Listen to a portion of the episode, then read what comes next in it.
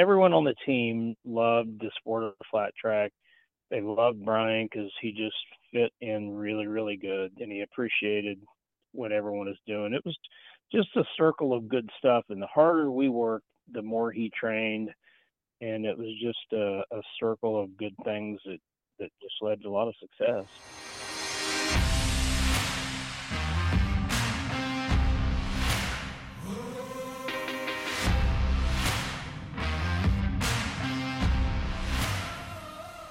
Episode 156 Tank Slappin' podcast. We out here.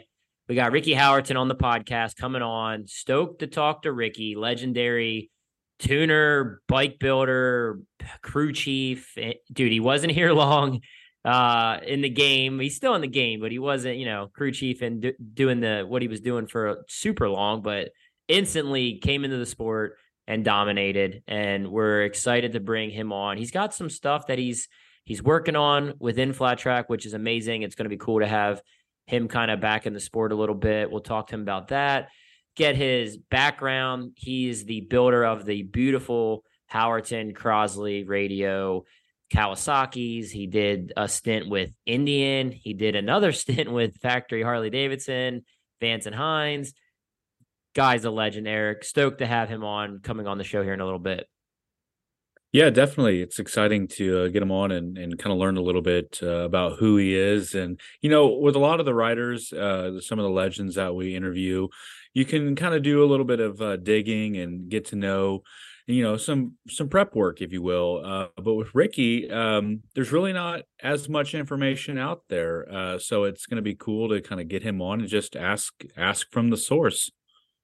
Yeah, yeah, I'm excited because I don't know Ricky too well. Like he's always been super nice to me, and I actually got to ride one of his motorcycles when I did an article for Cycle World at the Springfield Mile in 2000. I want to say it was 2016. I got to ride his bike, and um, he's always been super nice to me. But I'm excited to kind of peel some layers back and get to know Ricky Howerton a little bit more, and I'm sure we can dig into some of the the bike stuff as well because his bikes were just one of a kind. That that's just an understatement too. I mean, I can't I can't undersell or I can't oversell what he's been able to do with his his motorcycles and I'm just yeah, I'm just really eager to get him on. I want to make sure we shout out Mission Foods, title sponsor of the podcast. They do so much to support the industry. They support us. If you can go out buy some products, let's let's keep them going as much as I mean I don't know how many tortilla chips tor- tortilla chips we all can buy, but shit, I'm sure we can buy a lot of them. So if you can't find them at your local grocery store, find them online and support those who support us. I want to give a shout out to Dunlop Motorcycle Tires.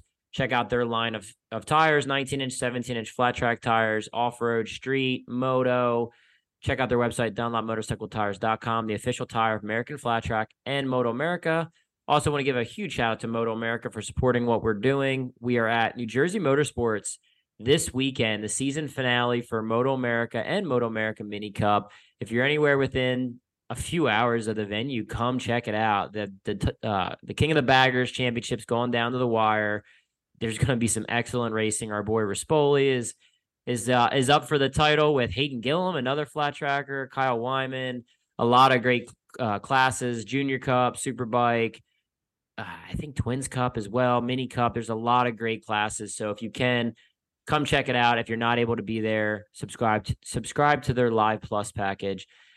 Man, what's uh what's good, dude? I saw you guys were racing all weekend. Spoke Spokane. Yeah. Did you start in the infield or the pits or where where'd you guys start? Yeah, they time? started standard infield starts. They always do a, a triple crown where um, in years past they would do short track, indoor, and TT. But now with the uh, the fair that's going on right now, they just they prep the short track differently. They'll they'll pack it in one night and then the other night they'll make it super deep. And so there's three different types of racing and uh, the little guy got it done, uh, did well uh, put another second down uh, off his time, so he's uh, he's starting to figure out that little cobra. So, uh, like dare it. I say, uh, yeah, those cobras are they're fast. they're a little too fast, but they're they're good bikes. Yeah, they're twitchy sons of bitches, but they're they're really cool bikes. And you're a big lap time guy, huh? You're always checking lap times. Hey, lap time, lap time. You know, it's so in in road racing, it's one thing, but in flat track, it's so finicky with lap times, just because like the dirt and how rough, you know. I mean, people it's like Yep, the fans, absolutely. like they they go on, they're like, yeah, back in the day, you know, so and so their lap times were way better, so they're better riders. It's like, okay, well, you know, track conditions, tires, you know, the bikes, it, it everything's so different now, and it's it's honestly crazy, man. Because here in America, we, uh, if you've noticed, the 450s they shift a lot more now. Um, when I was a pro on a 450, we never shifted. We just ran one gear. And now, if you look in AFT, a lot of the top AFT singles riders they shift probably 80% of the racetracks. And I was up in Canada this past weekend, and I was shifting, which I'm still trying to get used to it. I, I don't love it myself and everybody was mind blown that I was shifting. I'm like, I don't know, dude. Everybody does it in America, so I'm just, you know, I'm just doing what doing what they do. so, Well, I um, think one of the things with the the little bikes is, and you know, obviously with Cruz, you'll know this because there's there's such a wide variety of bikes out there. And let's be honest, to all the 50 dads out there, if you're putting a Cobra up against a shaft bike or like a a Honda, there's just there's a huge difference. And a lot of the times, if your kid's on a Cobra, he's by himself, right? Or herself. And so the kids want at least my kid, he wants to know how he's doing. If you know, it's like a Cobra against like a bunch of bikes that aren't the same. And maybe I sound like a dick by saying that, but it's because he wants to know if he's doing better or worse. And so uh, that's just what we've kind of gravitated towards. So I don't know what you kind of do when um, with Cruz because I know Cruz is he's oh God he's so good on that Junior Cobra.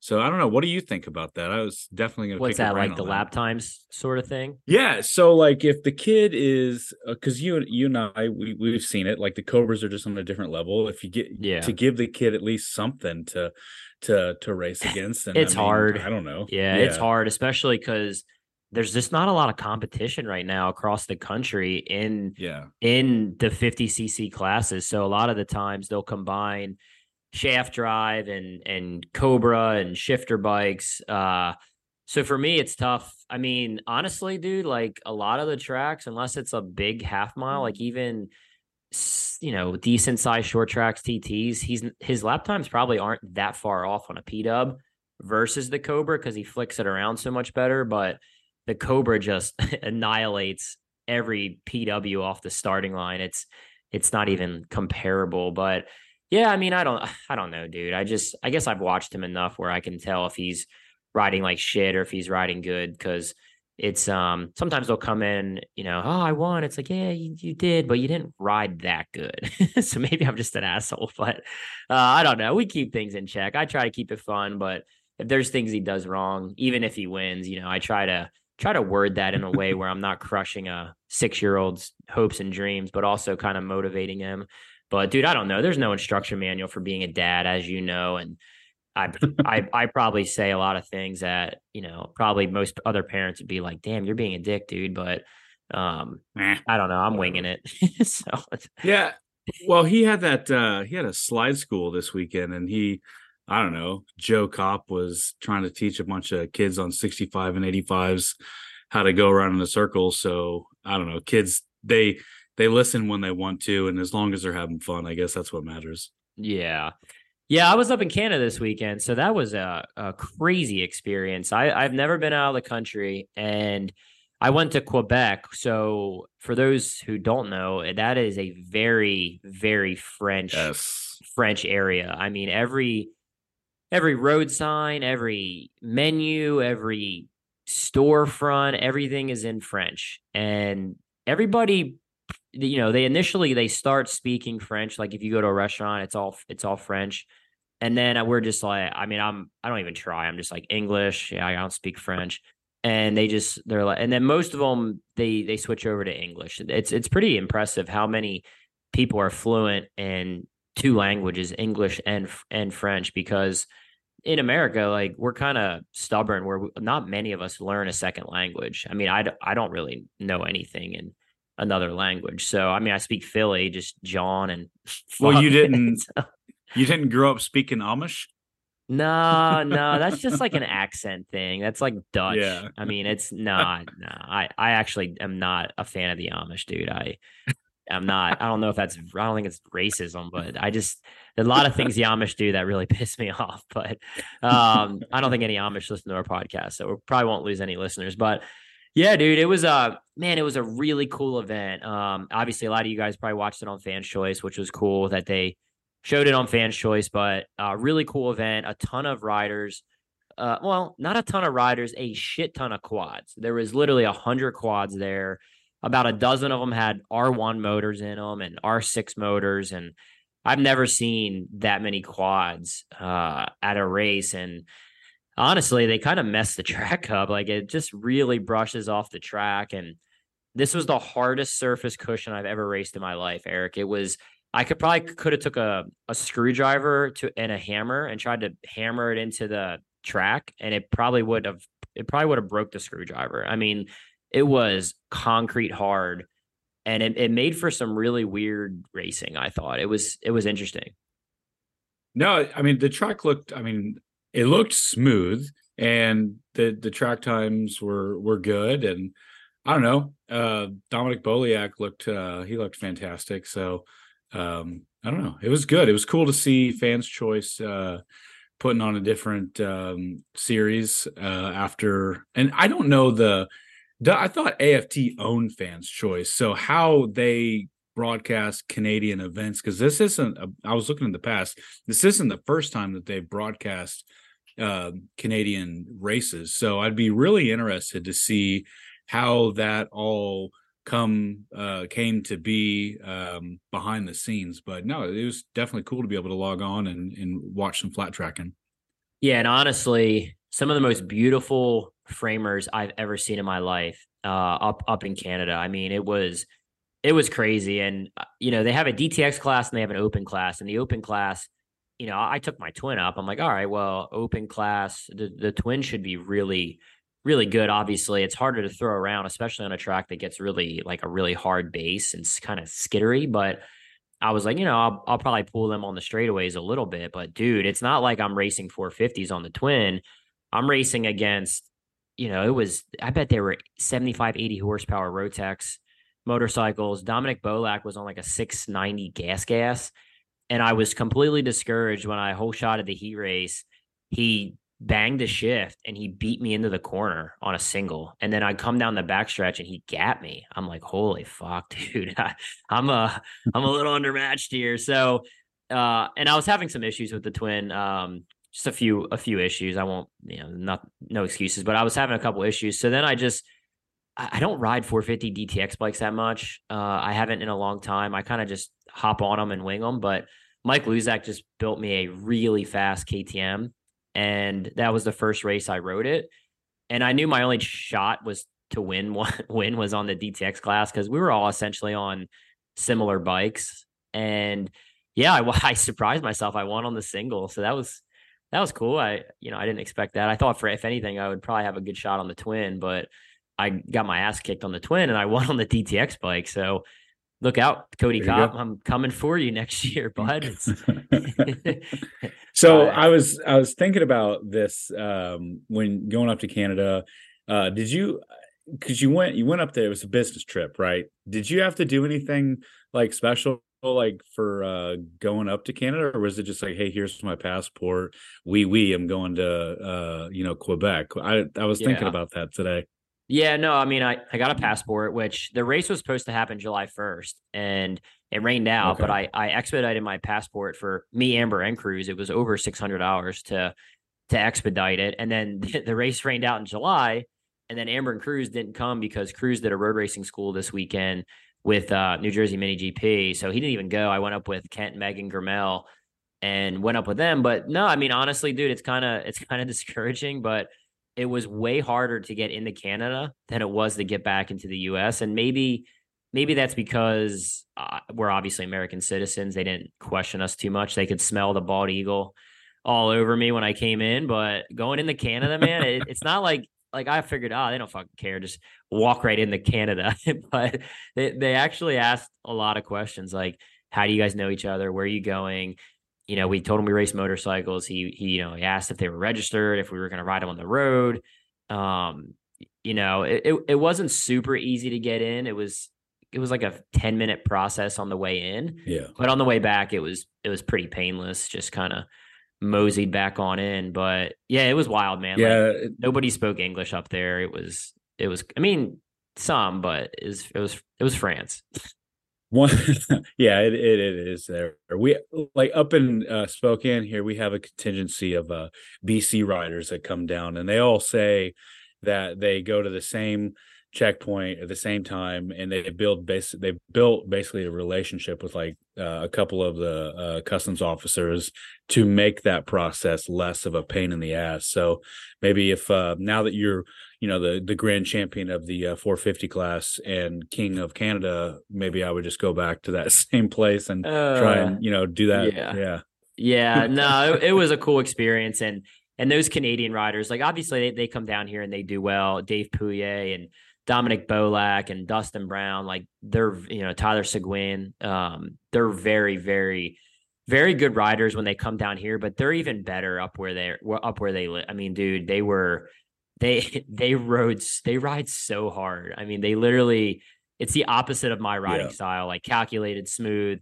They're up by the bales, going crazy. And in that main event, I was committed to riding higher. I actually rode high the first few laps, and I didn't want to do it, but I was up there and and then I uh, moseyed back down to where the the C-Tex line a little bit more comfy down around the bottom. But it was cool, man. They they have some really really good engine builders up there. John Parker and Pascal Picot and um, um, Kurt Bigier, Bigier. I forget. I don't know how to say his last name, but they there's some. I mean, man, there's some of the bikes up there are as good as anything we have down here in America. So it was super cool. I, mm. I loved my experience there, and uh, yeah, I just got to build a. Let's get a roundup there. Let's yeah, AFT roundup it, there. It could happen, man. Honestly, and I need to build a bigger single for for the open class next year. That was that was yeah. kind of embarrassing my my result there. I actually switched to the 450 in that, but dude, it was a butter knife to a machine gun fight. It was wasn't even close. Yeah. So, but all in all, good weekend. I had a lot of fun, and and I'll be back for sure. But let's get into our interview. We have him on the line right now, and it's Ricky Howerton. Ricky, how are you, man? Hey, good, Cory. How you doing? Good. Good. It's me and Erik Hartley here, and uh, really stoked to have you on the podcast. It's we just kind of we talked about you a little bit before before you came on, and me and Erik we we don't know a lot about your background, your early background. Hmm. Obviously, I know I know you grew up in Indianapolis. You have a a background in in uh, in IndyCar racing and and things like that. I don't want to sound arrogant because I just don't know a lot of your car racing background. So if you could give us a little bit of that info first. Um, you know, I obviously know a lot of the things you've done on in the flat track, but I'm we're curious where your your background actually is from. Well, if you start out, say with with uh, my father, he raced. My grandfather raced in Oklahoma. He was super successful racing midgets and sprint cars. Um, Dad was the same. Um, he was track champion all over the place around Tulsa. Um, he moved with us up to Indianapolis like 1971 uh, when I was one years old. Dad made the trip uh, to do to try to become uh, you know an IndyCar driver. Um, came to Indianapolis, worked for Patrick Racing, uh, which is a real successful IndyCar team back in the day, and had a couple opportunities um, to drive, but pretty small. So at that time, he was kind of venturing off, you know, starting his own fabrication shop. Um, so that's kind of I grew up around dad's um, fab shop. Um, when I got a little older, um, started racing go karts and then motocross and um, and then went to engineering school and uh, uh, let's see, raced sprint cars at the same time. And at that time, that's when the Honda flat track team, like 80, 1983, was just basically two buildings down from my dad's shop. So that's kind of where, you know, me and my going in circles uh, deal kind of came together with uh, the motorcycle deal. Um, got to know Skip and Sparky and um, all those guys that were mechanics on Bubba and Ricky's bikes. And pretty soon I was, you know, riding my BMX bike down to their shop and stuff and uh, started going to the races with Bubba and his RV and hanging out. So um, just really had a great time with that. Um, probably what mid 80s, late 80s. You know, I got old enough when I started racing sprint cars and stuff. Um, I kind of got away from that, and uh, I don't know, maybe five years later, kind of got back to getting the itch to doing something involved in flat track. So um, I called Skip Eakin up, asked him. Uh, I knew he still had a team, an XR team, and asked him if I uh, if I got an engine um, off of eBay, like a parallel twin. I always like parallel twins because they package uh, really good. And so I was looking at Kawasaki, and uh, you know at that time Warner was you know having some success with Brian on his. So that's I mean, long story short, that's kind of how I sort of got back involved. And at that point, I didn't even know Brian. Um, it's uh, that's that's a whole other story. so it's in, this is uh, Erik, by the way. So it's interesting. I wanted to back up a little bit. You had mentioned that you uh, you have an engineering degree, and in the sport of flat track, um, you know sometimes uh, going off to school can be kind of taboo like oh you're taking time away from your your career if you will or um, you know you just don't hear a lot about it so where did uh, where did you go to university uh, to get that uh, engineering degree at uh, when I got out of high school, I went to uh, school in Evansville, University of Evansville. I went to school yeah, yeah. there for a year. Um, and at the end of that year, my dad um, got a sprint car, so he made the, the silly remark, "Hey, uh, if I got a sprint car, you think you'd want to go racing?" so I packed up and moved back to Indianapolis, and so I went to Purdue in Indianapolis. Um, oh, okay. Yeah, I'm from uh, I'm from uh, Springfield, so I'm familiar with Evansville and Purdue and all those schools. So okay, yeah, that's that's cool. Um, yeah. So did now was it you had mentioned that your your your old man was kind of getting you into it did um, so you ended up finishing and um, and and that's and when you went to college that's where you kind of learned some of this this uh, Ricky Howerton knowledge that everybody's talking about is is that where you kind of uh, were able to hone a lot of those skills or was it more on the job stuff? I'd say both. I mean honestly I've been really lucky to to be brought up around old school guys and new school guys and it, and it seems like you know there's certain times in history you know certain things happen you know say uh you know computer modeling that's been around for i don't know maybe 20 20 years in kind of a prim you know primitive form back in the day. And so i had some of that in school um and then when i got out you know i didn't really use a whole lot of it. And when I started wanting to build a a motorcycle, so it's a funny story. So I wanted to build a street bike. Um, Skip was going to build my supposable street bike engine, and I told him I wanted it just as authentic as if you were to go race Springfield Mile or something. You know, I said I wanted it whatever you would do to that engine, I want that done in mind, and we'll just figure out how to make it survive the street. So I started computer modeling that thing. I went to Indy Mile in uh,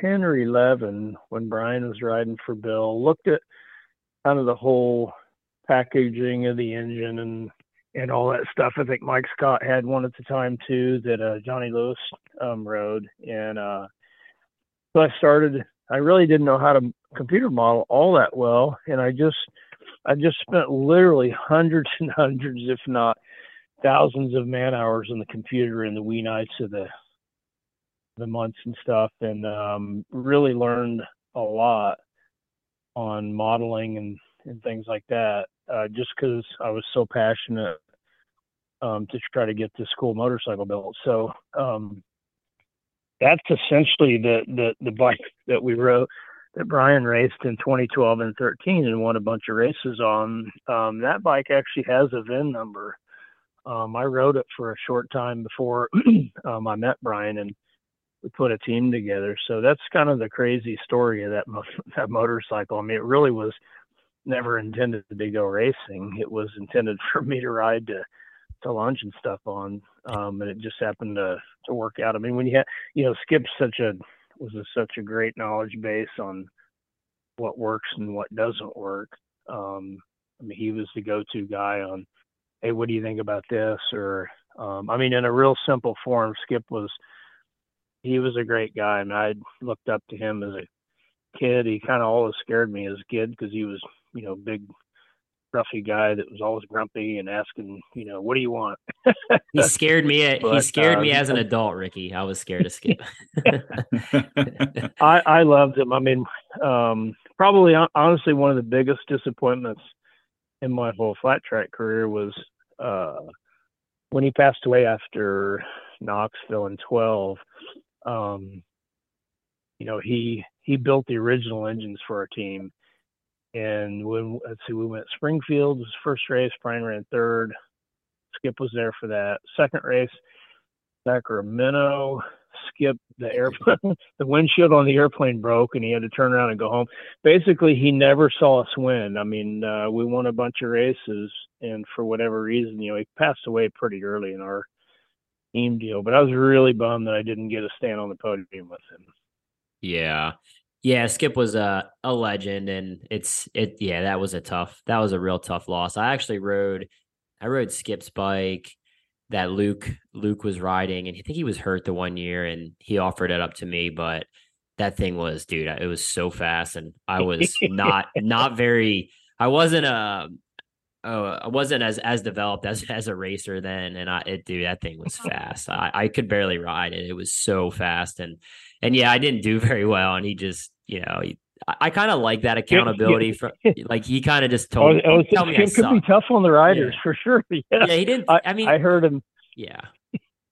I heard him at Knoxville one time when Luke came in, and Skip says, "Well, what what what do you think of the, of the bike?" And Luke says, "Yeah, man, it feels great." And Skip says, "Well, how come you're how come you're freaking 11th? He goes, why don't you ride it harder until it doesn't feel good, then tell me what to do.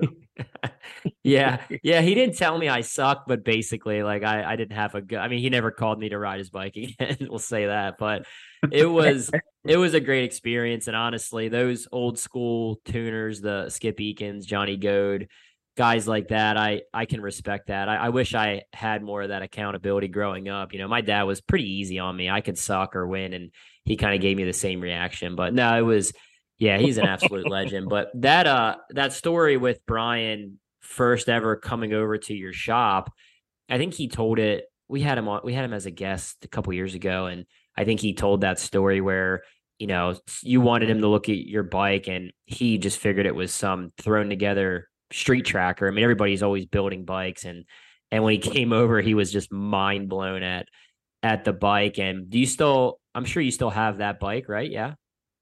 Oh, absolutely. Yeah. I mean, that picture I sent, one of those bikes was that, that was it. Yeah. Yeah. That's, that's incredible. Well, you, um, you hired Brian as a rider and you guys went racing. I guess you just mentioned, I think your first year was 12. But did you have any idea yeah. where you guys would be at when you went into that season? I mean, I mean, for you, it was no, so new.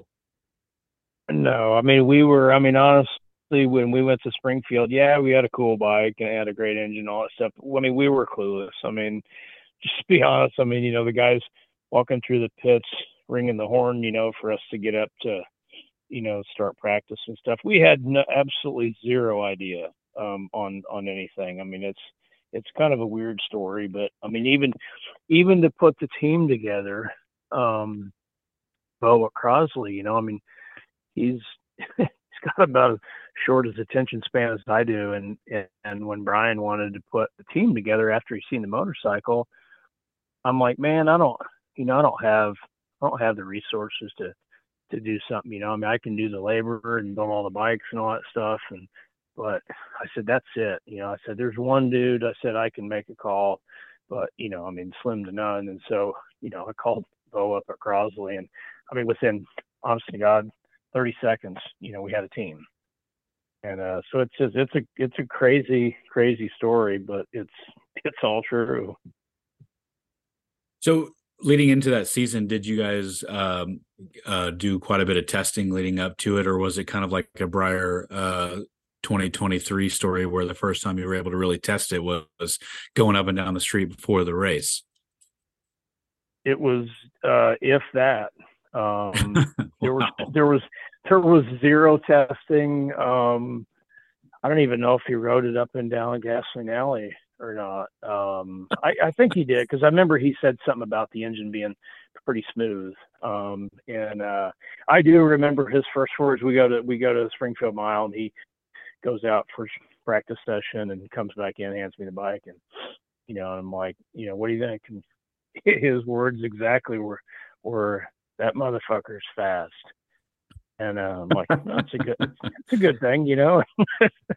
yeah, yeah I mean, awesome. I mean, you you guys had success right away, right? So jumped on the bikes. I think you said his first race was third, then he won, and obviously you did very very well that first year. And what I always noticed about you and your program is you always switch things up. You were never escape, never afraid to try something different. I mean, you would you would win most of the miles and, and a lot of the half miles, but then that whole off season, you weren't really settling. You're always trying to make the bike better and trying different things. And I think that's one thing in motorsports that successful successful tuners and teams they always are they're always adapting because of technology and you know you always try to be better and that's something you you always did. So from that that first gen motorcycle, what did you notice that made you want to change like things going into like the following season?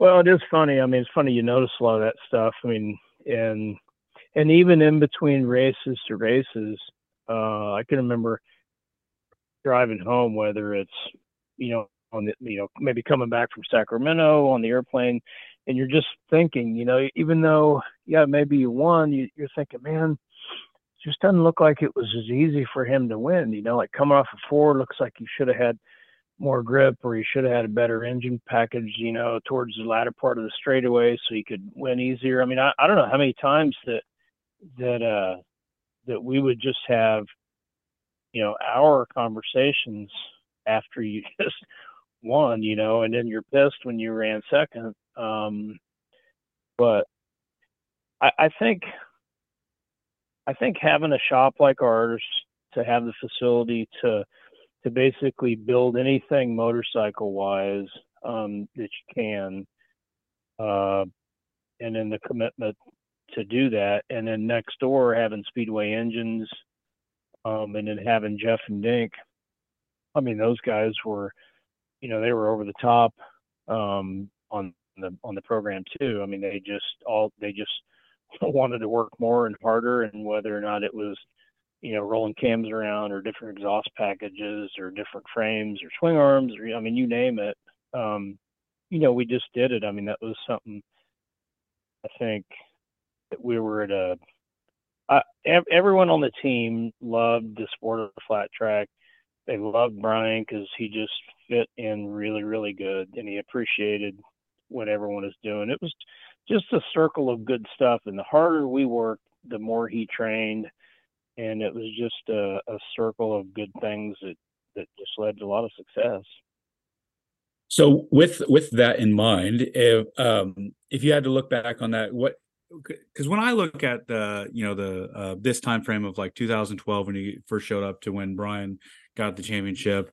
That it was kind of like the precursor to uh, you know, the death of the Harley, if you will. Um, so it's an interesting time in um, the history of American flat track. Um, w- looking back during that kind of like four or five year window, what was one, um, if you had to look like pros and cons of that bike um, in that era, what was one thing that you were uh, genuinely surprised with how well uh, the bike uh, um, you know did whether it be a part on the bike or results or and then one thing that you kind of um, always uh, struggled with kind of figuring out what's one thing on that bike that you know just was lacking and you wish uh, that you could have uh, figured out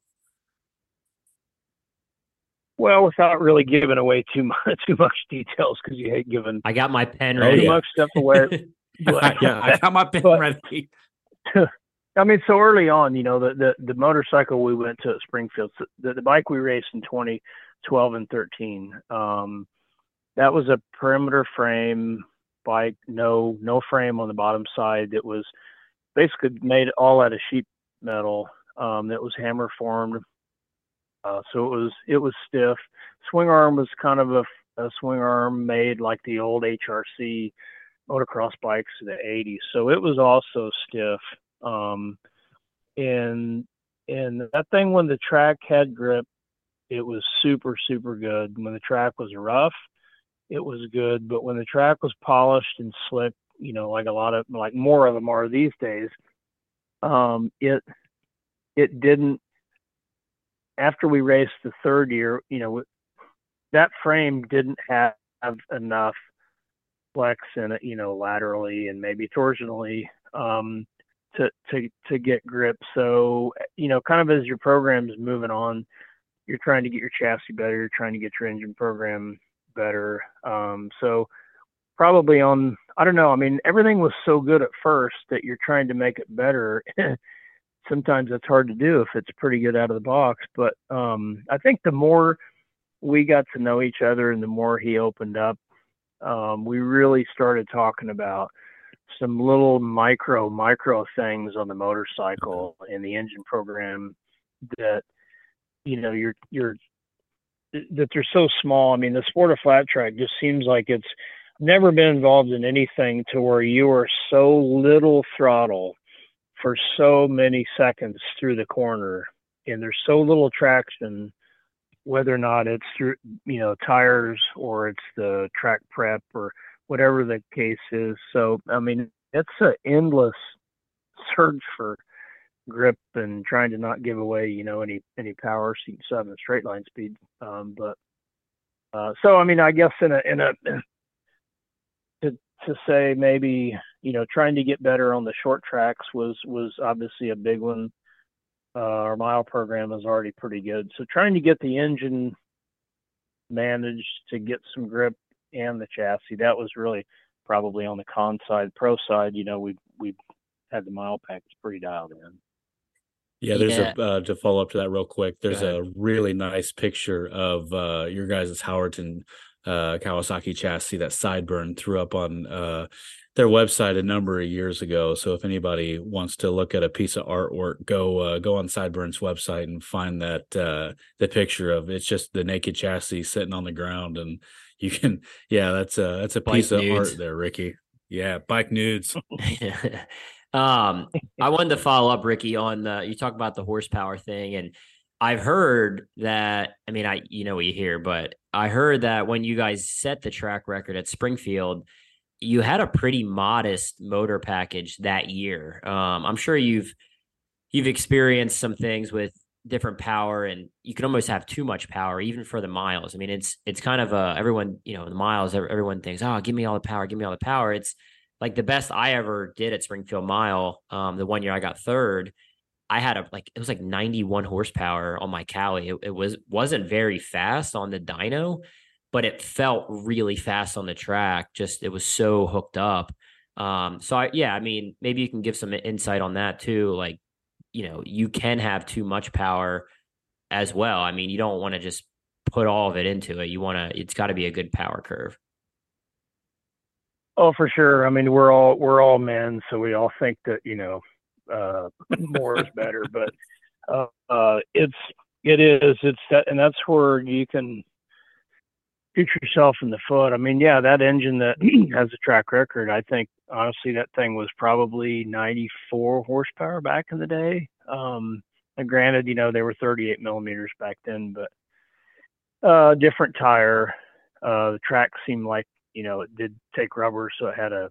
Actually, that year it was really good up in the middle of the track. It was it was pretty pretty nice, but um, no, for sure on the miles. I mean, you can i mean it's all about how how the power gets laid to the rear tire and and it seems as years go by we're you know we're evolving and we're using more data and we're and we're you know we're putting 100% of our belief in data. And so we live and die by that. And so when you go to the dyno you know you see all these numbers and you're trying to equate this to to tracks and where you need power, where you don't. But man, I can I can remember times, say on the Indian deal, to where we had you know two different exhaust cams, And it was the only thing different was exhaust cams. And you go Springfield Mile, you send Bryan out on one, you send him out on the other one. They both make. I mean, you can overlay their their power curves, and he'll come in and say, "Man, this one's great, and this one sucks."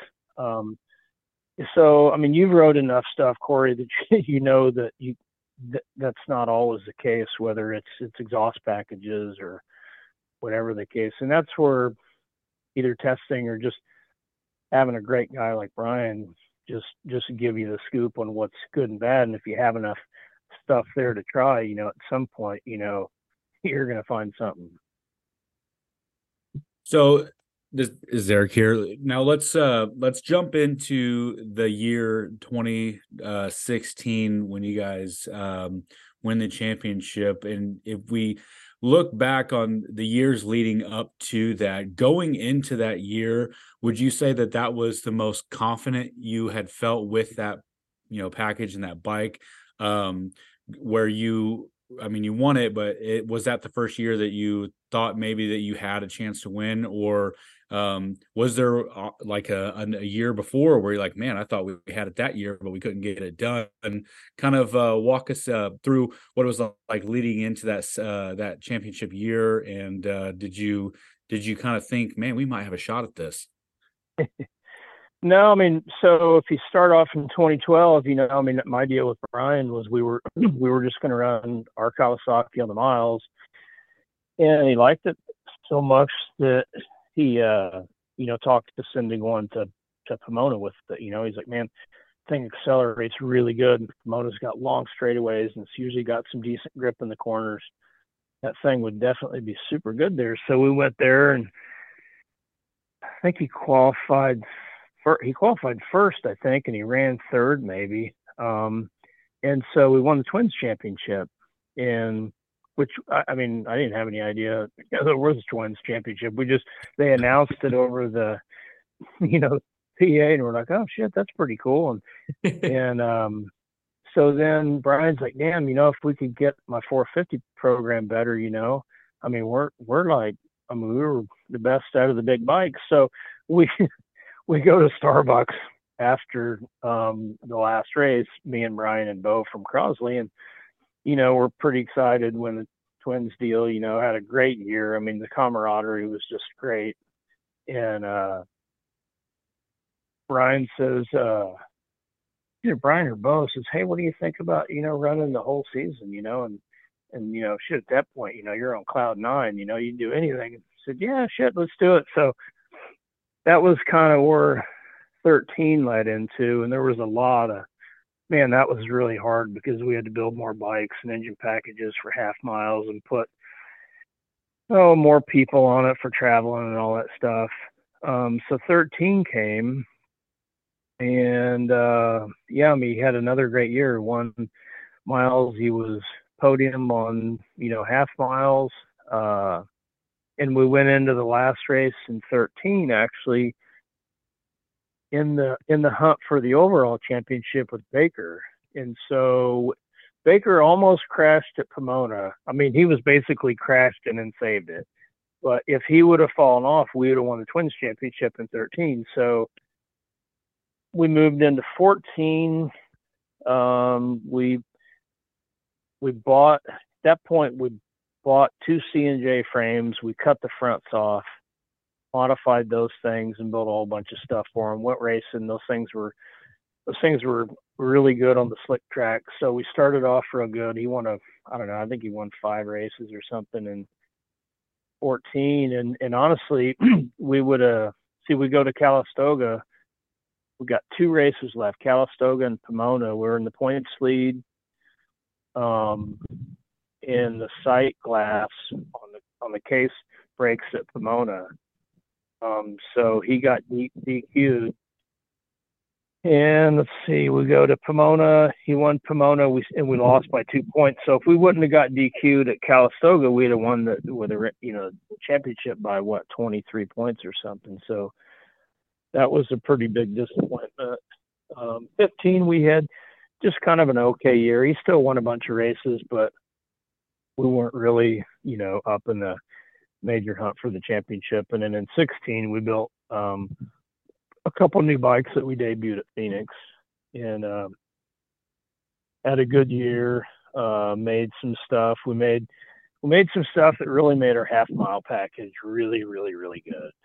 And uh, it was so good that we just couldn't believe some of the places like Rolling Wheels, um, oh, uh, Rapid City, some of those places, you know, for Kawasaki to be super good at are tough. And I mean, he kind of cleaned house on some of those places. So that really kind of put, you know, an exclamation point on the whole program and uh, won the championship uh, that year. So that was pretty neat to finally get it done.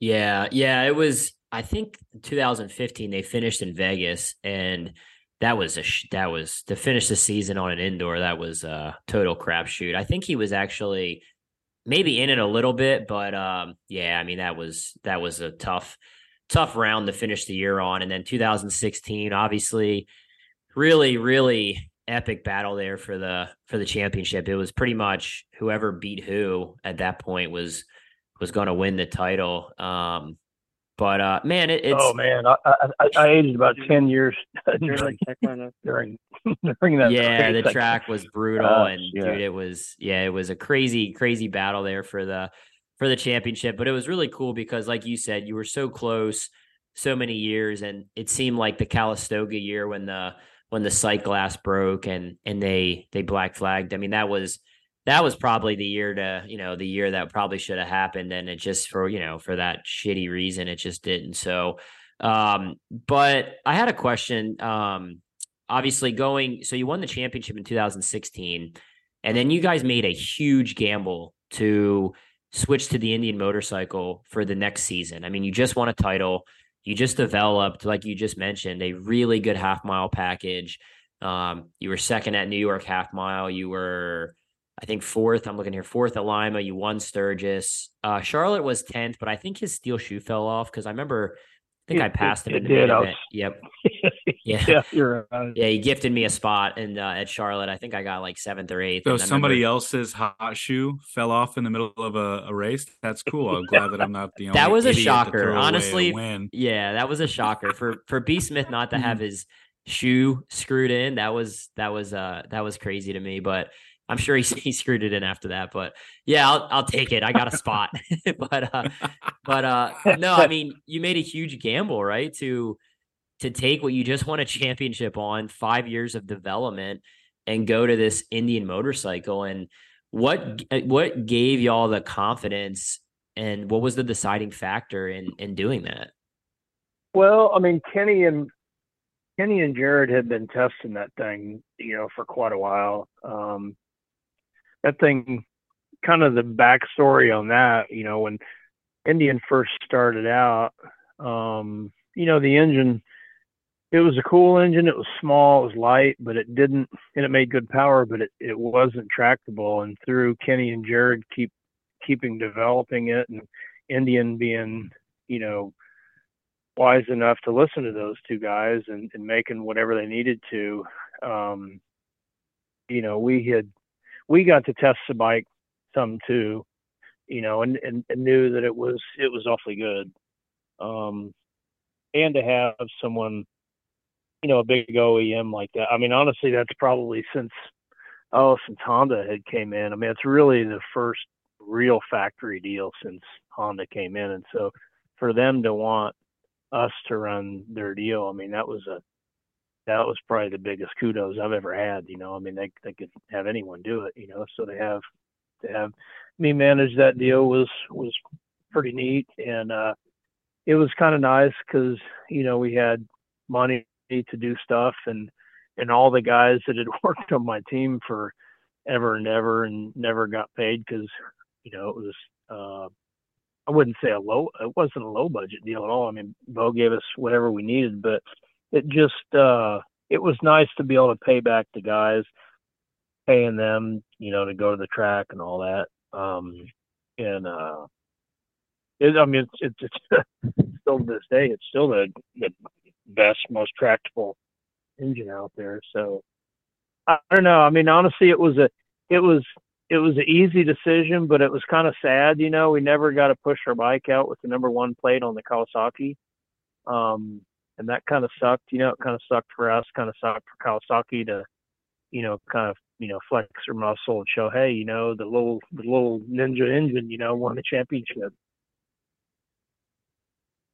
So yeah. if you could do it all over again, so I'll put you on the spot for this one. If you could do it all over again, would you have continued to ride out the uh, the Kawasaki, or are you can you sleep at night knowing that yep, that was the right decision?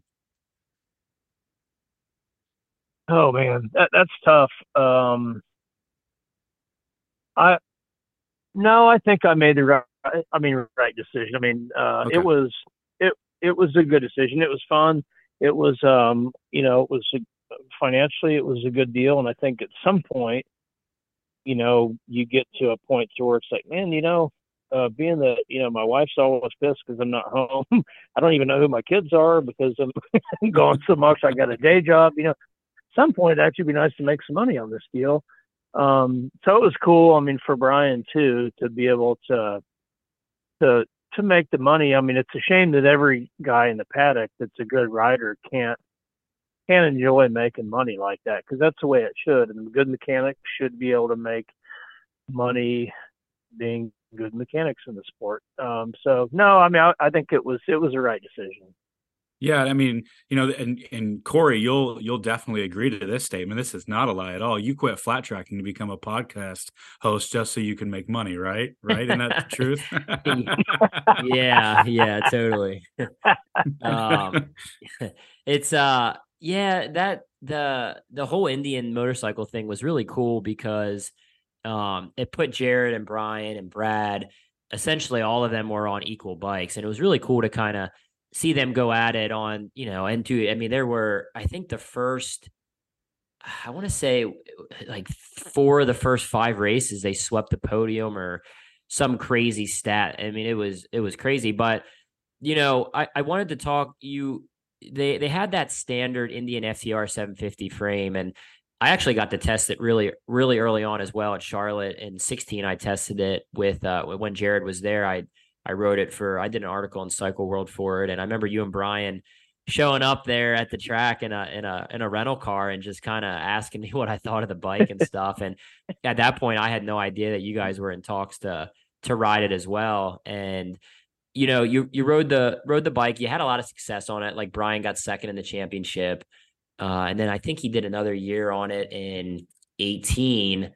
And then you you know when you rode the when you rode the FTR 750, you switched up quite a bit with with Bryan's chassis. I mean, you you tried a lower frame. What was what was the biggest problem with that motorcycle? I mean, for me personally, when I rode it, the couple times I rode it, amazing bike, but it felt really hard to ride being a smaller rider.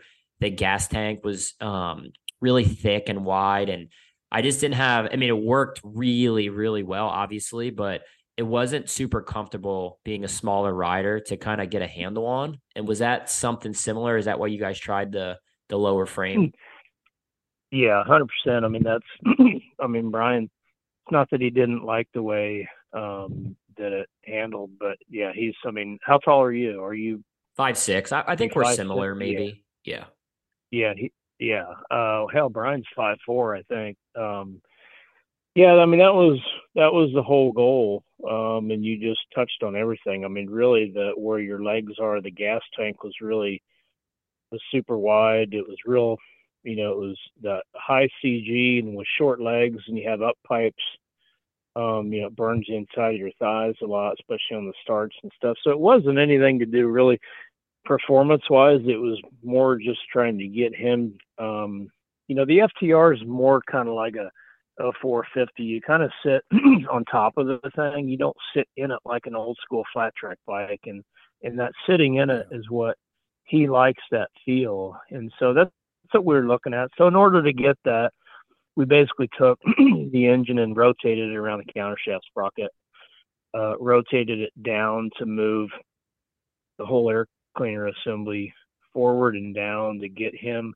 a little farther forward and just to lower everything and it and it did um we just never we went to muskogee to test it we got rained out and um never really, you know, and then he well went straight to Texas from there. He broke his leg. Gary says, "All right, park that thing." So we did, and uh, that was the end of into that for what uh 18 that was. Um, yeah. But yeah, I mean, we built four of those things. You know, two for Brad and two for Bryan, and and uh, I still got. I think I got mad. I threw one of them in the garbage. Um, I gave one to Bryan one got totaled and then I kept the other one. So that's where the four went. So what I'm hearing so far is as uh you, Bryan is he's he's throwing hot shoes, he's breaking stuff. Um everybody's getting mad and no, I'm just kidding. Um so leading up into kind of 2019 when you guys switched back to Kawi because that was kind of a like a gasp if you will for the sport what was um and again, big uh, put you on the spot type uh uh guy here. So what do you, what was the catalyst for you guys to just kind of like, all right, we've got to go back to Kawi um and kind of go back to what our bread and butter is. What uh what was that nail in the coffin?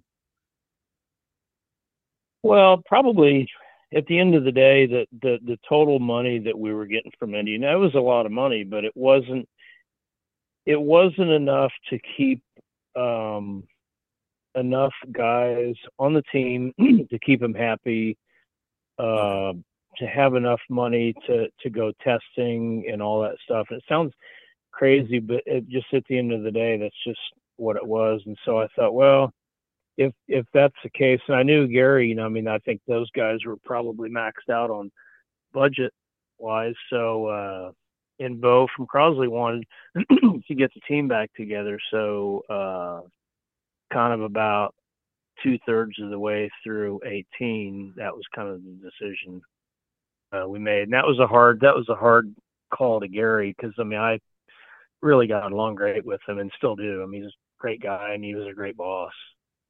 Yeah. So to follow up on that one real quick, Cory, if you look at the size of uh, in today's uh, you know pits with uh, Estenson, um, do you kind of just sometimes find yourself uh you know just like look thinking internally like man if we'd have had that kind of uh you know that kind of support with that larger crew we could have probably done something is that kind of is that kind of something that's kind of left in your uh in the you know in your mouth when you think back in those days well if if i look at every year that i was involved even on the on the factory deal um I, you know, I have a day job from age five, age six, whatever. So everything that I did involved in the sport was after hours or on the weekend, yeah.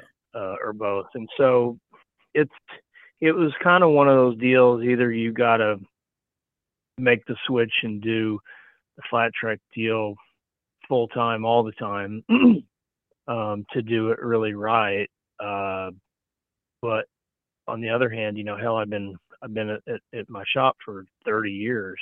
And so I'm like, man, I can't do that. It'd just be the wrong thing to do. However, the racing bug, you know, just it gets you, and it's all you can think about. You know, you're sleeping, you wake up, and you're thinking about it. You wake up in the morning, you're thinking about it. You know, you everywhere you go, you're thinking about it. And so that was it was tough. I don't think I don't think we needed any more any more money or anything. I mean, Bo always gave us anything and everything we needed there. It was just um, I needed I needed to make that switch and just say, okay, I that's what I'm doing, and and I just I couldn't do that. You know, when 19 came, uh, I mean, if you want me to just be honest, what happened there? So 19 comes, we built some bikes that were pretty similar to the 16 bike. Uh, we knew how the Indian engine ran. Obviously, uh, we raced we raced it head to head at, at uh, Santa Rosa in 16 when Joe was on it, and we knew our Kawasaki could just kill it in a straight line. Um, traction was getting better for us. Obviously, traction for the Indian was always good, but so we were pretty confident. And some rules happened where you had to be what 10 105 compliant, I think it was. And when we put our engine program together, basically the same thing that we had at the end of 16. Uh, we based we we had to build exhaust systems to be under the 105, and so we went to the dyno, to do our first runs before we were going to go testing. Ran the thing up and up and down the dyno, and and I'm looking at the the dyno curve, and I'm like, something's fucking wrong. This this doesn't look right. So I look at Jeff and Dink, and I said, uh, "Are these the same cams that we had in the 16?" And they're like, "Yeah." And I'm like, uh, "Are they timed the same?" And they're like, "Yeah." So, I mean, it, it, was a big enough deal. They took the cam covers off and, and re redegreed them, and they're like, "Yeah, no, everything's exactly the same."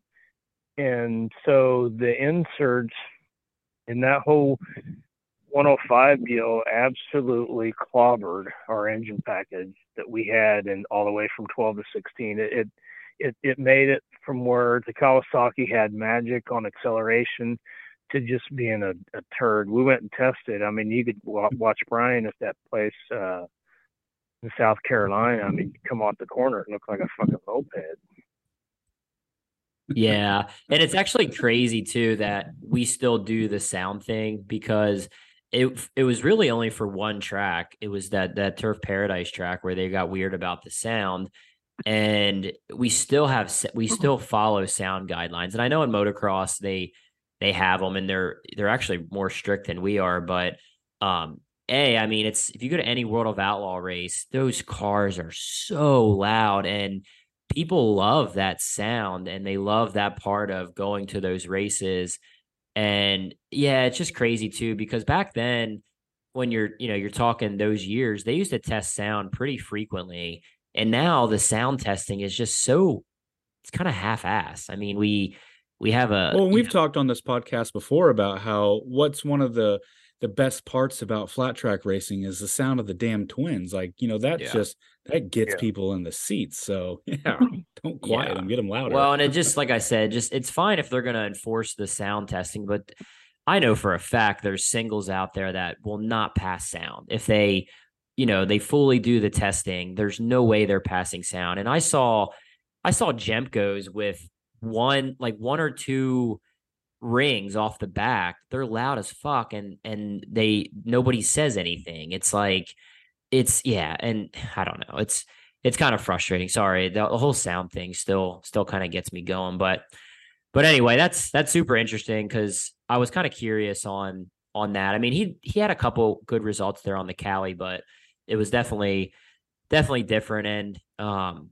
I I did want to touch upon it. I know it's kind of a tough a tough year, whatever, whatever. But the the Harley XG program, I I'm really interested in your thoughts on that because you ended up going over there and helping Terry Vance and um, Mr. Hines, and that was there was a lot of hope in that program. I still laugh at the um, I don't laugh, but the the whole Harley versus Indian hype prior to that first year, it literally wasn't even close and and then you came on board the program and that xg's come a long way like me personally racing it racing against it in production twins they've done a really good job with it in that class but uh just wanted to get some some of your thoughts on that program and and your challenges there.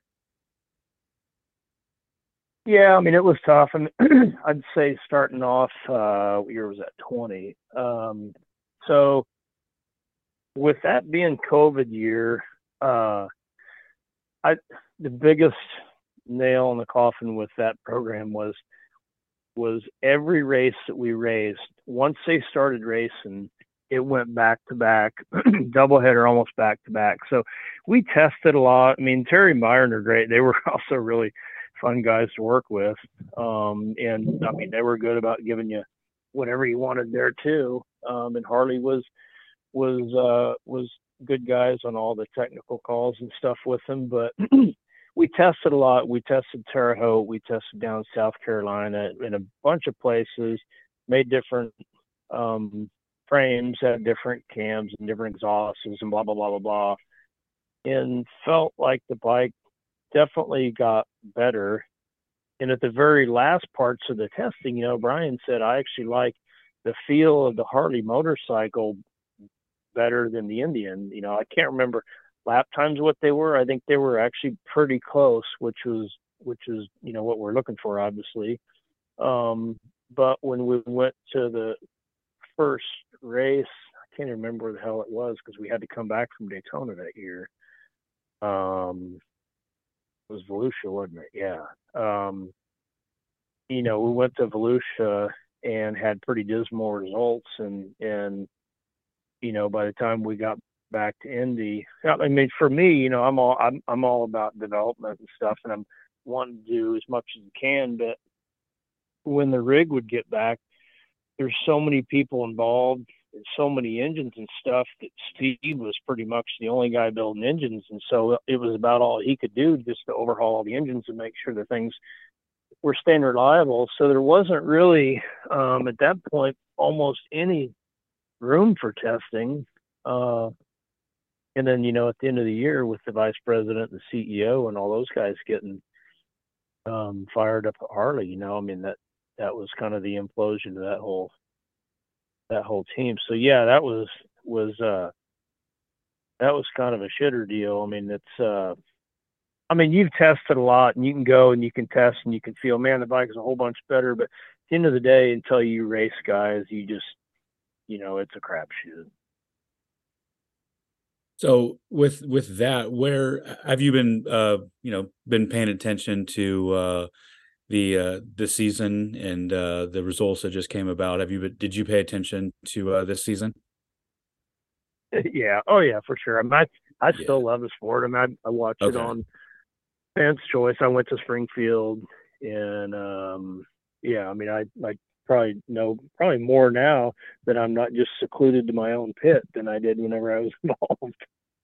So did the uh so with that in mind, did the season play out about uh how you kind of thought it would play out with uh you know the Indian getting another championship with uh, all the rules tinkering uh, tinkering over the years? Did was the were the were the results about what uh Ricky Howerton would have uh, guessed? Yeah, I'd say hundred percent. I mean, you you think of how good Jared is, how how good Kenny is, and Kenny I think doesn't get enough credit for what he does because I mean the man's just uh I mean he he he's just so good in in that sport and he's really good about keeping it simple. I mean Estenson, you know, he's got the he's got some super super smart motorcycle mechanics and engineers and designers and all kinds of stuff over there, but um you know, it goes back to keeping it simple. Uh and that's where Kenny's pretty good. I mean, yeah, you look at the Estenson deal, and they've got heavier wheels, heavy flywheels, traction control. They got 40 millimeter, I think. They got um, unlimited revs to the engine. I mean, it's got all that stuff, but you know, at the end of the day, there's still it's still an OEM engine competing against an engine that was that was done as a clean sheet for the sport of flat track. You know, uh, yeah. a lot like an RS 750 or a Cosworth IndyCar engine compared to a small block Ford at the Indy 500 or a small block Chevy. You know, I mean, you just know which one's going to win. So, um, yeah, yeah. I mean, that's Tim. Tim got close, but unfortunately, you know, the last race for those guys was a doubleheader at Springfield. And out of all the miles, you know, that's that mile in particular. You know, and I can remember Skip telling me in 2012, whenever I was asking him hundreds of questions all the time. You know, I said, "How about Springfield? You know, what kind of you know do you need a lot of power there, a little power?" He said, "No, you need a good handled motorcycle. You know, you Sacramento and Indy Mile, you need a real good engine, but Springfield, you really got to get through the corners, and and that's where the Indian and Jared and Kenny. I mean, they're they're just badass at that. Yeah, yeah. No, it's interesting. I um I was kind of curious on your thoughts there with the uh, Estenson Yamaha because you you build one of the most innovative parallel twins we've ever seen in the sport, and now what Estenson is doing with with their bikes, they're they're really really cool motorcycles. So it's it's cool to get some some of your thoughts there. And looking forward, I mean, what what's the series look like for you? Like in your opinion, for the next five years? I mean, obviously Briar he came in this year and and he did very very well for his first year on the on the KTM and um, we have the Estenson bikes out there that are are man they work good everywhere and and Mees is still winning on the Indian motorcycle but he's kind of the only one sort of doing it um, actually, is he the only Indy? I think he's the only Indian motorcycle that won this year. So yeah, what is uh what's your outlook and and when are you building and when are you building a new bike to to come back? Well, I don't know about the comeback, but I am building. Um, I took a, I don't know, I had this this vision or thought process. You know, all the engines are getting so similar in architecture. Uh, if you look at like the new Suzuki, the new Honda, the Kawi's always been that way. The Yamaha, the KTM. I mean, they're all parallel twins now. And yeah, some of them have a little bit different crankcase shapes here and there, but they're pretty close, generally speaking. So, um, I don't know. This was probably four or five months ago.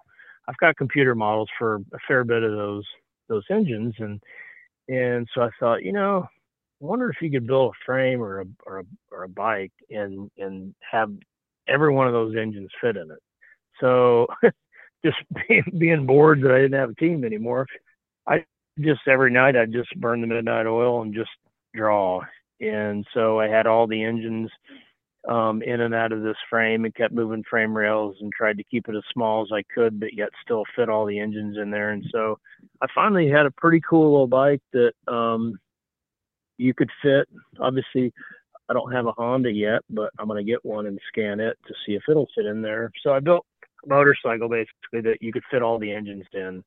And yeah, there's different engine mounting plates in them, but the but the frame and the swing arm, the subframe, all that stuff uh, is the same. And I thought, man, that'd be cool, you know, if a guy bought a frame set or a or a chassis and say, you know, he's running KTM and and when the Honda gets here in the U.S., uh, you know, they put a deal together with the Honda and they got a better contingency. So they switch engines and they wouldn't have to build a complete different motorcycle. There'd be a few accessories, exhausts and things like that, obviously be different, but they could just shoehorn the Honda in there and, and, uh, relatively easy and, and go racing. So that's what I took to Springfield.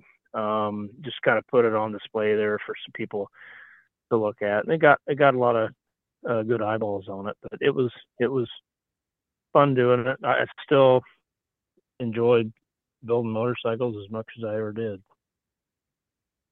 That is uh, very interesting information. Um, I just I sit and think about how well we know that if, if, there's one constant in life, it's that AFT's twins rules are not constant. So um, there's definitely there's definitely room uh, for them to uh, shoehorn a uh, a production chassis.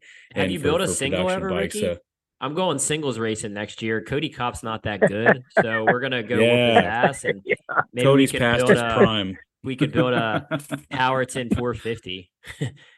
well, I do. Uh, you saw my torsion bar bike, didn't you? Oh yeah, yeah, yeah. I, and I still haven't finished them. I got two of those. I, I still think that a, a torsion bar rear suspension um, would be if you went to a place that was rough, um, would just be like riding a friggin' Cadillac across it. Cause, you know, I mean, I don't know if, what the number is, probably 99.5% of all sprint cars are, you know, crossbar torsion bar yep. um, suspension. And there's a good reason for that. You know, the spring base is really, really long and uh, it would probably take a 30 inch coil spring to equal the same as as you know what this torsion bar is. So it's weird um, being that you can disconnect the shock off of this bike and just feel just the spring itself and when you push it down um, the rebound is so so mellow compared to a coil spring with the rebound energy of it. So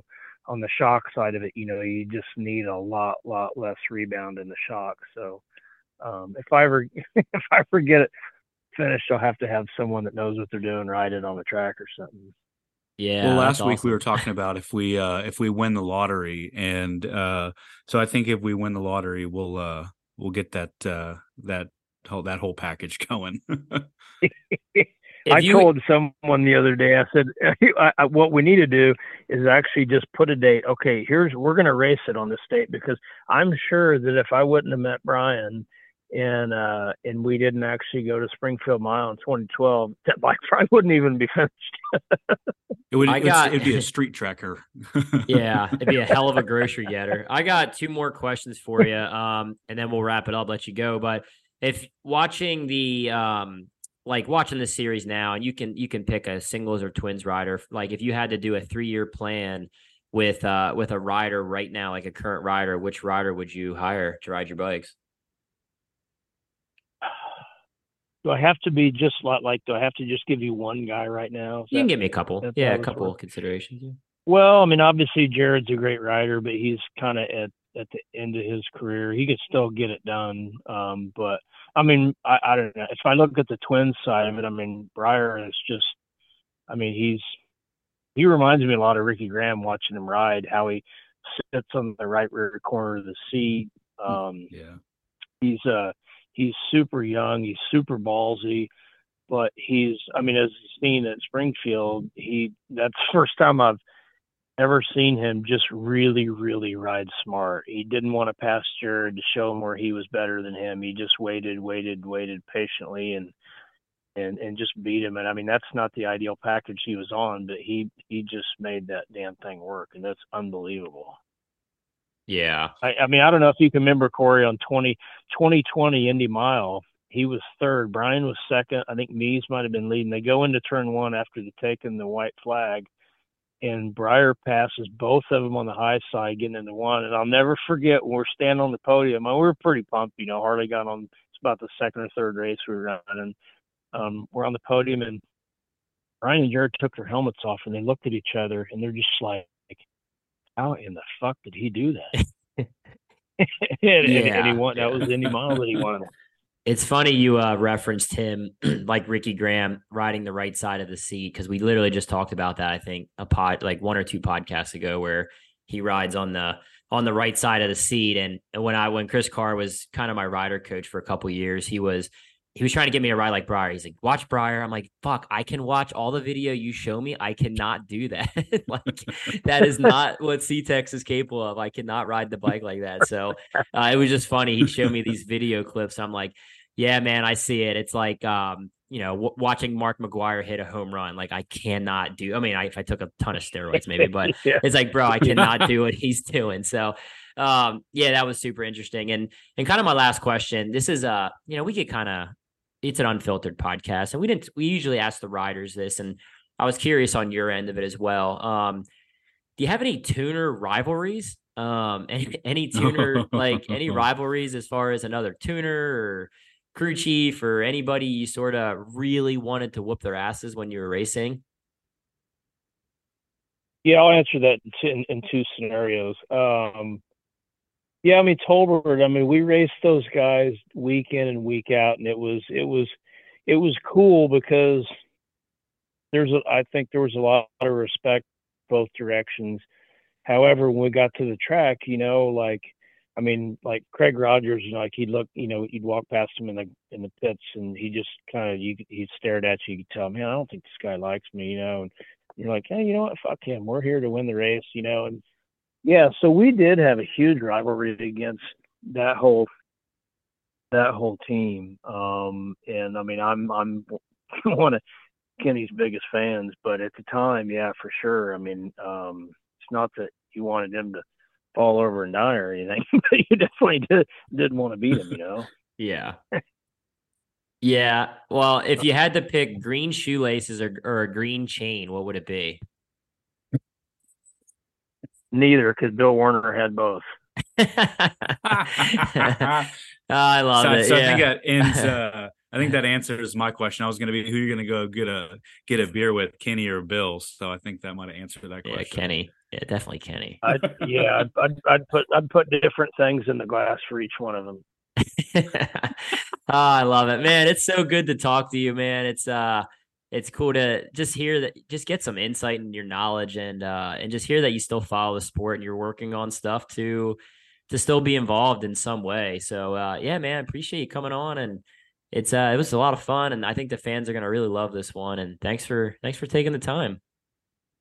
Well, I was surprised when I seen you text. I was like, huh, someone actually wants uh, to have some old guy I don't know if I'm a, a has been, but I'm like, well, it's, I'm just getting better a has been than never a never was, man. I actually yeah. there's actually a guy on Facebook, man. He's a huge Howerton fan. His name's Eric, and he just always hammers me and always calls me a has been. I'm like, listen, motherfucker, at least I'm this better than it never was. So so No, I mean, dude, you had you you had your Yamaha program dialed. I mean, honestly, um, shit, when the Super Twins kind of first came out, you know, I'm like, I'm like, man, he's he's got his engine deal pretty dialed in and is riding good. Because I mean, lap time wise, you were, I mean, shit, you were right there. And even though you were riding in the other class, it was pretty amazing. Yeah, I God appreciate damn it, that, he's man. never gonna Yeah. shut up now. That is Nah, that- I- that's Hey, any compliment, I'll I'll take anything from Ricky Howerton, man. I appreciate that. I yeah. got a lot of respect for you, buddy. And uh, yeah, it's uh, a lot of people have requested you over over the you know the last couple years, honestly. And I finally was like, man, I I'd love to have Ricky on, but I like I said, I didn't know you too well. I didn't know if you'd want to come on, so definitely appreciate you, you know, taking some time and, and chatting. Um, and we'll definitely stay in touch and hopefully talk to you and see you soon. Yep, you bet. Thanks, you guys. All right, take care, Ricky. Thanks. You too. Thanks. Bye. Oh, that was one of my favorite pods, Erik. That was that was sick. That was man. I That was refreshingly open. I that was so cool. To, to- he just didn't care. Just, just Yeah. fuck, it, and he just he'd answer. That was so cool. Yeah, yeah, epic, epic show. And oh man, I I would have done anything to race one of those Crosley bikes back in 15, 16. I mean, they when I got the ride at Springfield, it was just so much fun to ride. And the motor, the biggest takeaways that I I, I got from riding that bike when it was 2016 when he won the championship was it um it handled really, really well. And I think that's one thing. Everyone talks about how fast the bikes were, but the handling was unreal like anything I've ever ridden, where the first Yeah. two laps on it, I can take my hand off middle of the corner and just I felt so comfy riding that bike. And Do you think uh, people with okay? Go ahead. Yep. And then the other thing was it re- it just revved a lot different. Um, it had a really it like revved up really high off the corner, but it never slowed down. It was revving high and it just kept pulling. Um, there was no waiting. Like you gave it you gave it throttle and it just carried like a higher RPM all the way down the straightaway than the bike I was riding. Um, so those two biggest takeaways. Like I don't Don't think it was that much faster. I just think they had they did a really good job with the chassis and the handling. And it's also underrated with like Jeff Gordon and those guys were doing with the motor as well. I mean, it really was a, a total team effort um, with Ricky and Jeff and Dink and Bryan is a phenomenal rider and it was fun to watch, man. It was uh, it was frustrating as a rider. It's like fuck, dude, nobody can even like he would just play with people on the mile.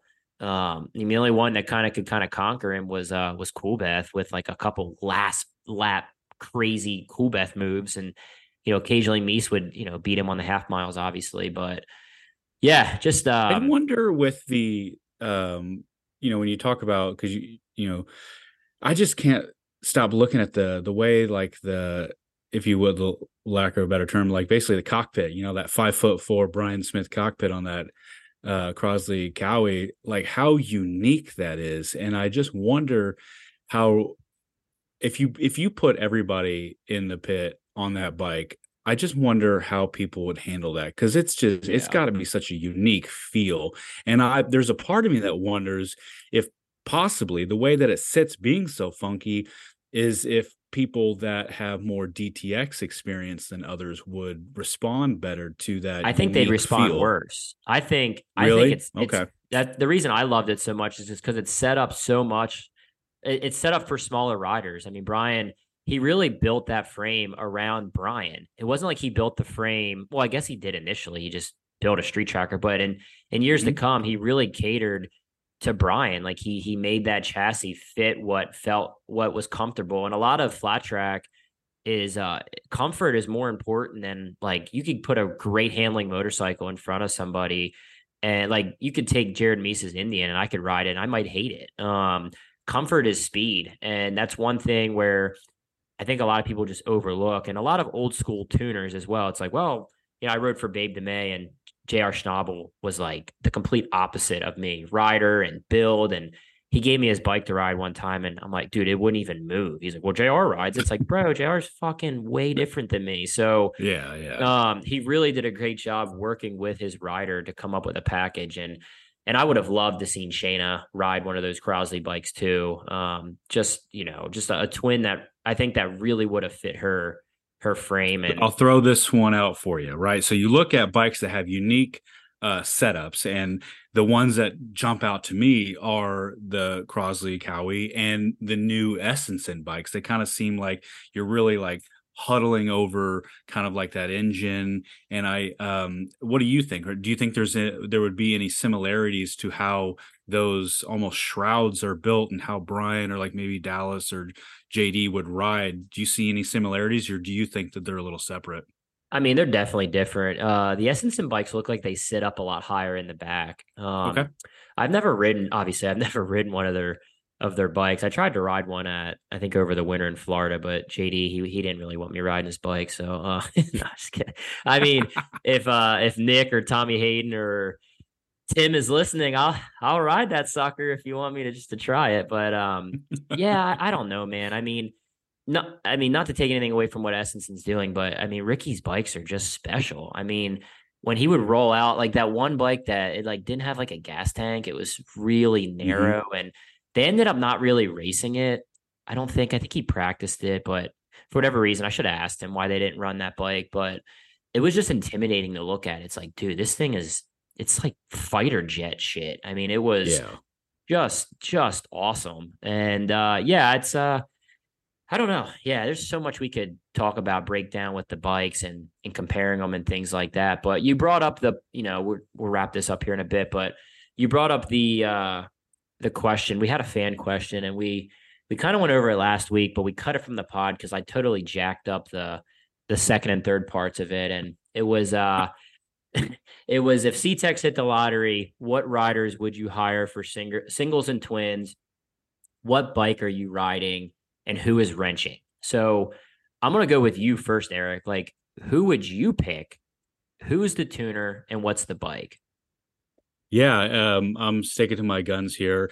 If if Erik wins the lottery, I am pushing the penny stocks. I am throwing all my money on the riders that finish in last place, and I am getting a Tim Estenson style pit crew. I want to see if the kids that were in last place this year can't run up front. I want to see the difference in skill, the difference in uh, you know, just the little things that everybody talks about within this sport. I want to put it to the test. And I want to see if it is just that not not simple, simple, but is it just that clear and cut that it's it's skill. It's it the the top is the top because of skill, or is it availability of resources? So I'm okay, doing so, a scientific experiment on the sport. So I'm gonna follow up on that if you jump if you yep. jumped on Dallas's bike, how would you finish? I would not finish at all. I would blow that fucking bike up because listen to what Ricky was saying about uh, the Estenson bikes there just blew my fucking mind. Like uh, traction control, like what the hell is that? Give me a carburetor. I would no, there'd be no way that I know how to ride that bike. No, that fucker yeah. would be in second gear all the way around the track. I mean, I don't know. I, it, they definitely would do better than what they're on. Um, but I also don't think there's you, you have the riders in the back of the pack, and I don't, you know, maybe they'll go half half second quicker. But I think where the biggest difference in bikes like that is is just finding a couple tenths at the top, which is harder. It's harder to mm-hmm. find mm-hmm. two tenths at the top than it is to find two seconds toward the back. I mean, it uh, Do you think there's a rider in the back right now, one that just needs that exposure, just needs that opportunity that could surprise some people though? Like, and yeah, I'm not gonna put you on the spot and say who it is, but do you think there's someone floating back there that, if given the right opportunity, they would raise some fucking eyebrows though? Uh, I think the biggest one. I'm looking at the points right now. Uh, I'm looking at Bronson. Um, for whatever yeah. reason, he really struggled with that KTM this year, and um, he's underrated how how how talented he is and he's not he's not a rider that should be finishing. I mean, I'm looking at 13th, 10th, 11th, 11th, 10th, 16th, 11th, 7th. So, yeah, I mm-hmm. mean, I'm looking at Bronson. I'm looking at Vanderkooi. I think Vanderkooi with the right opportunity and, you know, some grind, I think he could he could be up there battling with with those front runners more consistently. But anybody down at like the the bottom, I mean, no, I mean they like I said, I think they could finish a little bit better, but um okay, I don't see anybody. I mean, Jan, I'm looking at Janisch. I really feel Janisch is that guy where he could be he mm-hmm. could be a top, you know, he could finish he in the top it. five yeah. some races and he could, you know, possibly get on the podium and and and do well um on the right bike. But I don't know. No, I mean, I don't I don't know. Maybe in the singles class, maybe you could look at that a little bit more. But um as far as like what I'm doing, I mean, I'm like to answer the question, I mean, I'm obviously obviously I'm gonna be biased because it's my team. Uh, and I want to not just talented guys, but I'm going to put put guys that I I haven't you know I'm invested in and I want to work with. But um, yeah, I mean I'm obviously probably going to go Renshaw. Uh, I think Evan yeah. Evan's really underrated. Um, you know, obviously he won the Horizon Award, but we've seen Horizon Award winners win that award and and not do much at the pro level. But from what what I've seen from him at outlaw races and and stuff like that with the pros, I I think he's he's a little bit underrated. So I, I would I mean I'm, like I said I'm biased, but I'm going to go with Evan on the single. If he's on my team. He's uh he's getting a haircut though. So too tall if you're fine. listening. Cut that goddamn haircut. Yeah, and Trent, like Evan and Trent, and like those those two are my guys, and and they're definitely. I, I still don't think Trent has done what he's capable of. He's he's also underrated. Like he got a couple wins this year, but I mean, we were prior to the season, I, we were thinking five or six wins, uh, and he got two. So, and that was you know prior to that, he didn't have any wins, and his off season was so good. I was you know, I was me and Evan Trent. We were, you know, we th- really thought Trent could have got five or six wins. So I think uh, they have a good program. I just think he had a couple couple bad races, and it was a an adjustment time for him. Uh, and obviously Kody, it, it's. I mean, I could just cherry pick and take, you know, try to. If I had an unlimited lottery, I could just, you know, throw a bunch of money at Kody and and put him on. But I think on a single, the bike I'm picking I, I think I'm going with the KTM, honestly. Uh, the KTM or the Yamaha. The Yamaha is a great motorcycle. It's just, I just, the riders that I'm going to go with, I think they're better suited for the steel frame. Uh, the way Evan rides, the way Trent rides. Um, Trent obviously rides a Honda really well, but I really like the the steel frame bikes, the way they handle on the. Uh, I'm going to ask a dumb question, but it's what my job is on this podcast. Are the uh, Husqvarnas and Gas Gases are they steel frame as well? Yeah, they're all they're all similar. Um, okay. The the 23 KTM, and the 23 Husky is a little bit different than the 22 Husky and okay. KTM. They changed it quite a bit, but the 23 Gas Gas is like the set the same generation frame as the 22 KTM and Husky, if that makes sense. Um, yeah. So it's a little bit different. The chassis I think handle similar. I have a 22 KTM that I, I what's what I, the bike I won on this weekend in Canada, but I also rode the uh, our Husky 23s with the first impression team this year and and they didn't feel that different to me. So so I would go with that and uh I don't know though, man. A, a fucking star racing Yamaha 450 like in flat mm-hmm. track would be would be freaking awesome. So that's a that's a that's a tough one. And as far as a tuner for the 450 program, ooh, I don't know, man. You almost need a tuner. You almost need a crew chief and an engine builder. So yeah. I guess like I don't know. That's a tough one on a single because I have a lot of friends that are. I have a lot of friends Come that on. are crew chiefs and. Yeah, I know you need to ruffle some feathers. Let's go. Crew chief on the single. I don't know. I'll come back to that this on a oh, on a oh, twin. Boring. On a twin, people are probably already already assuming I'm, I'm going to go with Briar. Uh, we'd probably kill each other after the first race. We'd probably just be throwing screwdrivers at each other in the pit. But he's, uh, I think, the most talented rider. Um, you can't go wrong with Dallas. Or obviously, Ricky said Jared can still obviously get the job done, but uh, Dallas is is just amazing. I love watching Dallas ride a bike. He's so so good, um, riding and mentally. He's just so strong. But again, it's my team, and if I if I hit the lottery and I don't pay my brother-in-law money, I feel like, you know, I, I should pick Briar. Um, I would, I don't know the brand. I mean, I'm a blue crew guy. I really like the Yamahas. I really do. I mean, I don't think the KTMs are bad, but I still think the Yamaha's a better platform right now. Um, the Indian FTR 750, if they didn't restrict it and all that other shit, I, w- I would stick with the Indian motorcycle, but I don't know how invested they're going to be in years to come. And that manufacturer support would be crucial, I feel.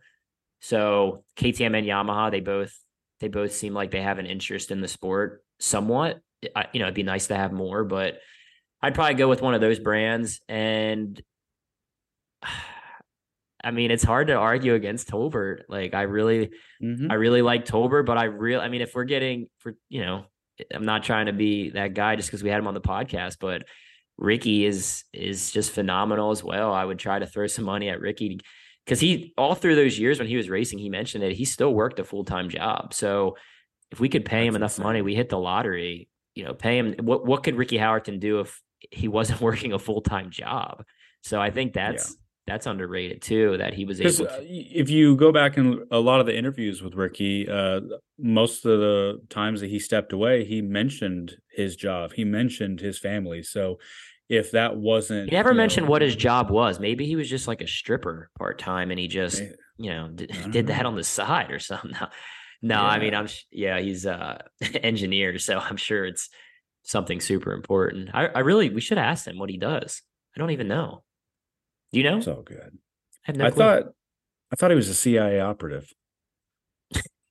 I have no clue. I have no clue. I mean, I know he, like he went to college for engineering, so those type of like that. Yeah. those type of degrees they they pay pretty good money during the week. So I'm sure. Yeah, he's obviously a nerd, whatever he does for a, a job, you know. Never, Yeah. never met somebody that goes to engineering school that isn't a nerd. He's a big cyclist too. He's uh he's an animal. Oh, that's on cool. on a bicycle. I've heard. Yeah, so I've heard that from the boys. They go cycling and and uh and Ricky hangs right with them. So he's a badass mountain bike and yeah, he's Speaking of that, well. your boy got uh, the clearance to get back on his bicycle this week. So I saw you uh, on the old all the fucking Luya. Yeah, dude. Yeah, save some for the rest of us, dude. I saw that. That's good.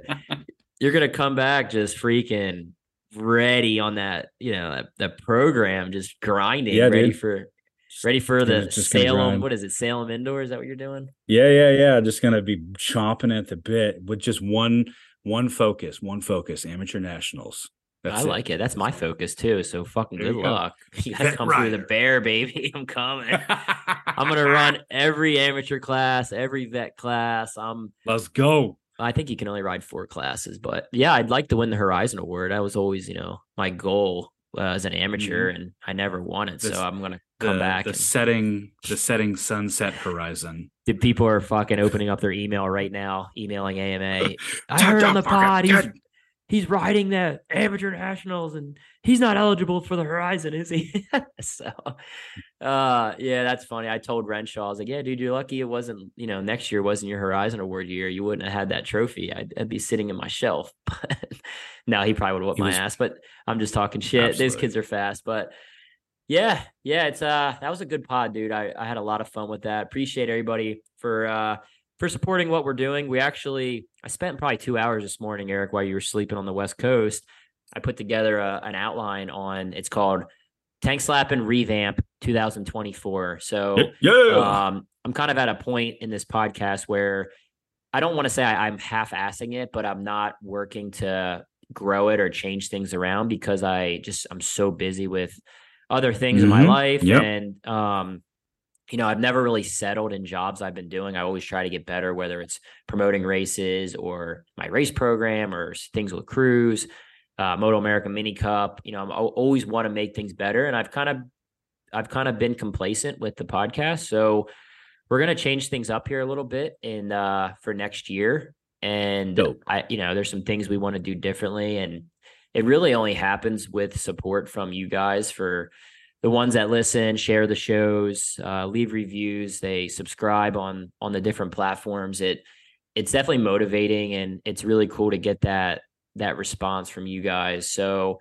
yeah, we're gonna we we hear you and we're gonna kind of mix things up a little bit, do what we can to improve our our package and and get some stuff going, Erik. So yeah, uh, Absolutely love it. Getting involved. Uh, love to see the uh, the the good and bad feedback in the comments. It's fun. Uh, we enjoy it. So um, yeah, keep it up. Keep sharing. Keep uh, interacting. Keep talking shit. It's good. Yeah, and we um we also have like we have a bunch of those tech fan questions. Uh, we didn't get them in mm-hmm. this show obviously because uh, we just this is a long one already, and I just wanted to uh, take the time with Ricky, but we have a lot of those questions. So maybe the next pod we'll do we'll do a Q and A pod. Uh, we have a couple interview ones still that we're we're working on, but we will uh, we'll we'll throw in a, a Q and A uh, podcast that because we have quite a few of those. But yeah, uh, I want to make sure again, just just without these sponsors, it, it wouldn't be possible. Mission Foods, they they keep us going. Title sponsor of the podcast. Indian Motorcycle since 1901. Indian Motorcycle has been the choice of riders who make their own rules. Just a really cool brand. Just doing a lot of a lot of cool things. They're they're still supporting American Flat Track. They're heavily invested in MotoAmerica and the Bagger Bagger Series and the Super Hooligan title and uh, anything Gary like Gary is such a unique and and uh, he's a rider, man. He loves the sport and the whole team at Indian Motorcycle, they're they're just guys that get it and they and they ride. Like it's cool to it's cool to see that passion from from that brand. So we appreciate their support. Roof Systems of Dallas, Texas, Jerry Stinchfield. He keeps us rolling. Without Jerry, the pod would have never taken off and and he he's he's kept us going for years and years on this podcast. It's crazy how long we've been doing this, honestly. Just I was uh I was trying to find a podcast. It was I forget what number it was. Somebody asked me, and I was like, "Yeah, we." Oh, Randy Goss. They're like, "Yeah, you should talk to Randy Goss." I'm like, "I've had him on, and he drives school buses now." It's uh, episode. Let me look here, and I'm scrolling. I'm like, "Holy shit, that was two years ago." So, um, yeah, it's it's been a long journey, and Jerry's been with us from from uh, basically day one. So. Shout out to Jerry, Bell Power Sports. Check out bellhelmets.com uh, to view their full line of products. Race Star Flex, the Moto 10, great lineup of of helmets and gear. Check them out. And Yamaha Motorsports and Yamaha Racing, check out their website, yamahamotorsports.com, motorcycle, ATV, side by side, snowmobile, and power products. Yamaha revs your heart. I'm going to get rolling on this, dude. Get this one out here. Appreciate you taking the time. And uh, much love, guys. Appreciate everybody. Till next time, we out.